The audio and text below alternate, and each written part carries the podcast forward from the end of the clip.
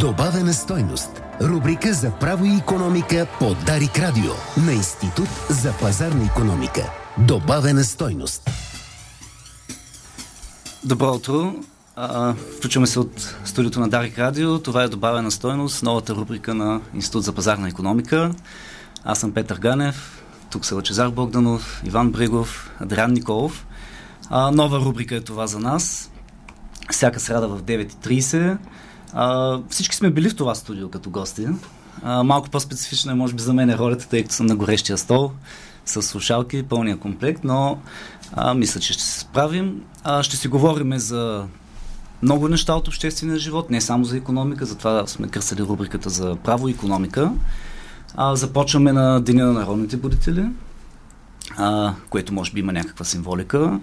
А, също между първи и втория тур на местните избори, в деня, в който ще обявим националния селекционер на отбора по футбол. А, сме, разбира се, да говорим за футбол, но в случая няма това да е темата. В някой следващ момент ще, ще я коментираме. А със сигурност до поне до края на годината това, което може да очаквате, много тема регионална, тъй като в крайна сметка местни избори ще минат, почва ново начало за местните власти бюджет, който предстои, цялата сглобка ще се фокусира върху него, а, конституционна реформа, тук ролята на Иван е ключова, така че това са теми, които са очевидни в а, и които може да чуете от нас, но разбира се и много други а, неща, актуални, интересни, по-различни от обичайния дебат. А, започваме все пак с това, че е Ден на народните будители.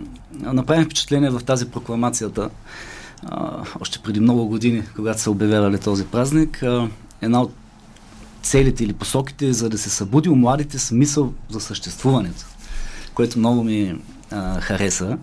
А, здрав смисъл за съществуването, малко като а, Томас Пейн звучи. А, така че, Лъчезар Богданов, ти как виждаш ролята на економисти като будители и будиш ли здрав смисъл у младите? А, сега, много амбициозно звучи това, обаче а, все си мисля, че всеки човек малко като преодолее най- най-тежките си проблеми, нали, говорим за здравето, за най-базовите физиологични нужди, започва да си задава въпроси. И тия въпроси обикновено са защо, как, нали. А, и ние сме тук, за да обясним една малка част от света, ама всъщност не е малка, и тя е как така хората работят, защо работят, кой измисля нещата, кой на кого ги продава, защо ги продава по толкова, защо някои имат повече, други по-малко, защо някои живеят по-добре, други по-зле. И така, и си мисля, че много хора си задават тия въпроси. И нашата роля и мисия е да се опитваме, доколкото можем, да търсим тия отговори и да даваме, когато имаме идея, някаква част от тях. Иван Брегов, повече ли се чувстваш будител, когато се обсъжда конституционна реформа или това не е ключовия момент? Повече се чувствам будител, когато а, така живея съзидателно в ежедневието си. И смисъла на този празник е бил, тъй като българското общество, формирайки се като такова, не е имало добре изградени институции със своя добра, продължителна традиция, в които хората да вярват. Знаем, че преди да се появят държавните институции, се появява Българското книжовно дружество, което днес е Българска академия на науките. Българската екзархия получава своята независимост, но ние все още нямаме формирана държава. И ролята на будителите е да бъдат тези ярки фигури, към които обществото да се обърне в случай на необходимост, в случай на съвет, в случай на подкрепа. Това са били първо интелектуалните първенци във всеки малък български град, това са били економическите първенци, които по един или друг начин са защитавали или наказвали местните хора, които са давали средства за местното училище, читалище, за всеки буден български гражданин, който да отиде и да бъде изучен някъде в чужбина. Имаме редица такива примери. Има една малка уличка в центъра на София на доктор Вълкович, който е завещал родната си, завещал къщата си в София, която да стане един вид студентско общежитие, къде да бъдат настанявани прогресивни млади хора. Сега, искам да взема едно друго отношение по отношение на този празник. Той винаги се използва като противопоставяне на уж някаква консервативна част от българското общество срещу един все пак празник на веселбата, какъвто е Хелуин. Искам да кажа, че е време да не противопоставяме различни по смисъл празници в нашето общество, да изпълваме със смисъл това, което е традиционно и да даваме превес на добрите си чувства и да умеем да се забавляваме, когато почитаме другото. Добре, а, това, което каза институциите е важно и после ще го коментираме във връзка с изборите, тъй като все пак това ще е темата. А, институции като ЦИК, а, като ДАНС, като ВАС, които с някакви решения повлияват на начина, по който гласуваме.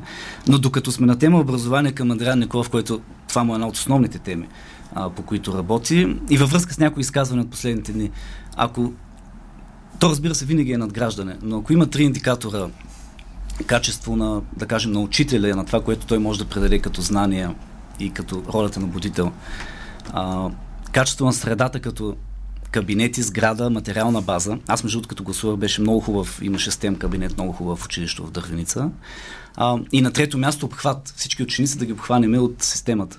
Кое от тия трите, те винаги се надграждат, но кое от тия трите според теб е най-важно?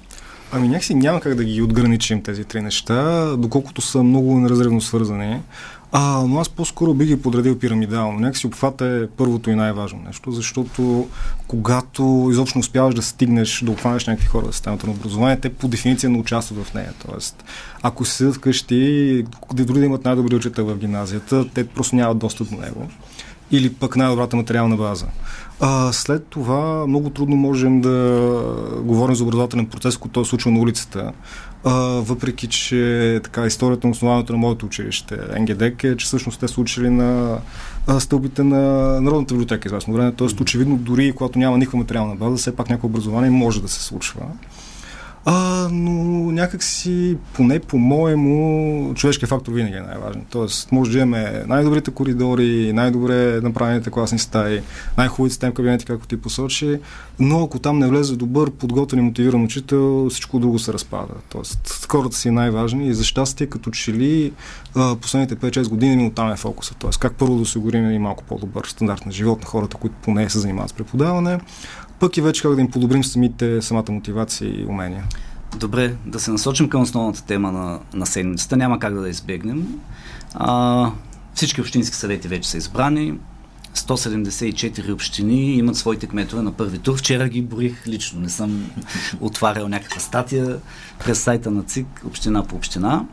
И сега предстоят битките за София, Пловдив и Варна, но извън този политически контекст, а, какво е важното от тук нататък? Какво трябва да направят новите власти на фона на економическите центрове, регионалните профили, които пишем? Лъчо Богдан.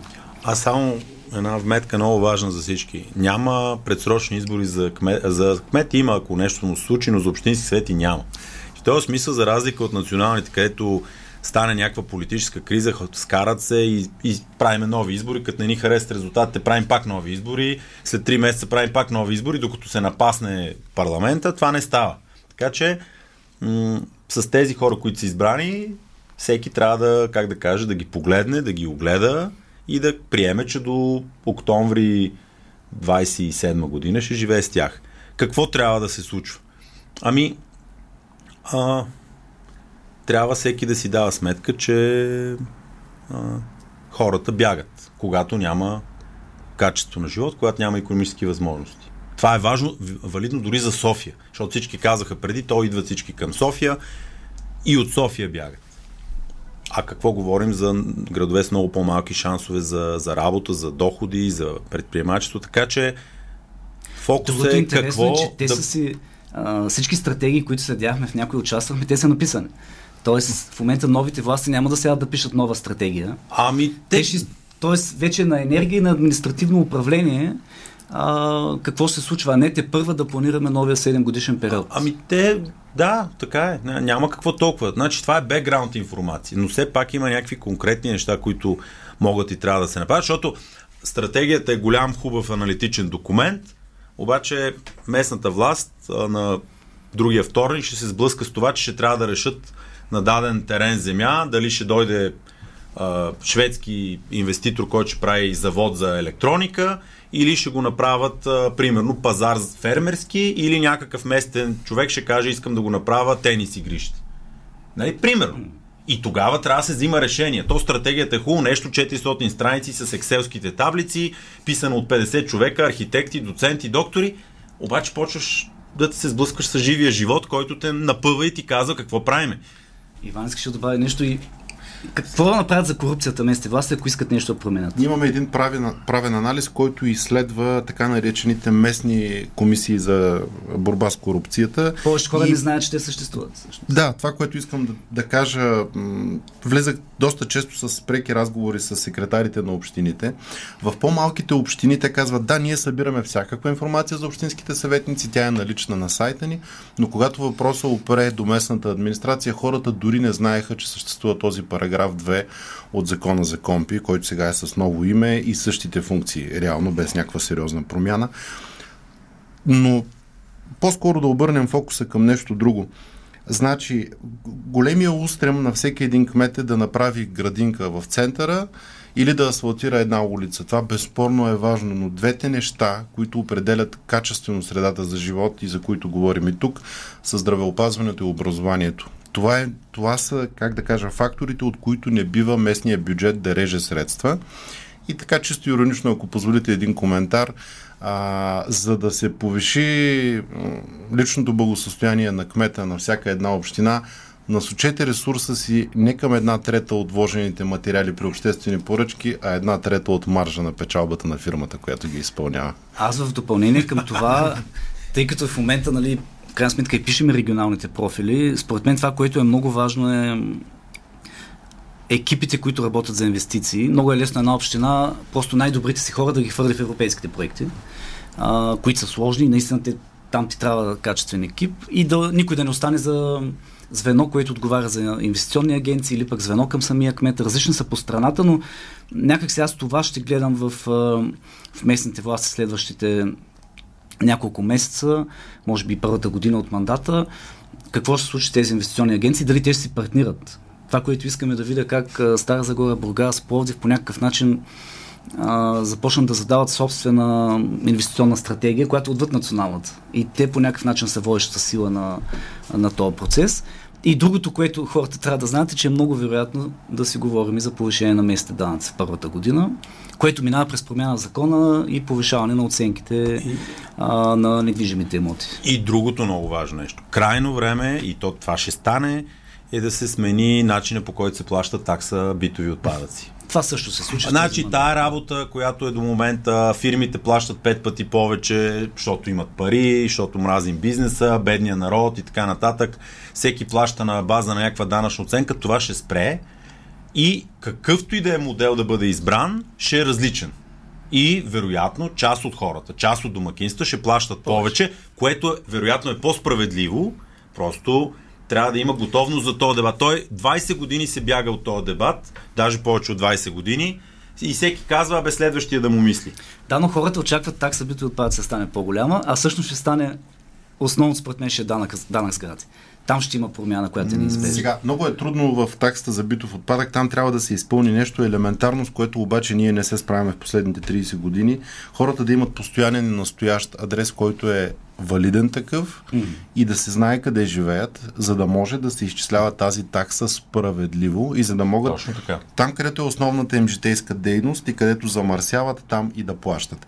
Нашата държава не може да се справи с това хората да имат постоянна Абе, регистрация. Ние имаме министър, който... Ти с бележка към финансовия министър. министър, който се твърди, че не е живял в България, докато е бил в парламента Адриан и в Министерски съвет. В момента, в момента Адриан пише резюмето на регионалните профили. Даже вчера четах първия вариант. Кое ти направи впечатление и кое е водещо там? Ами, ние първо смихме доста индикатори за хората, които са така, все пак следили, следили нашата работа през годините.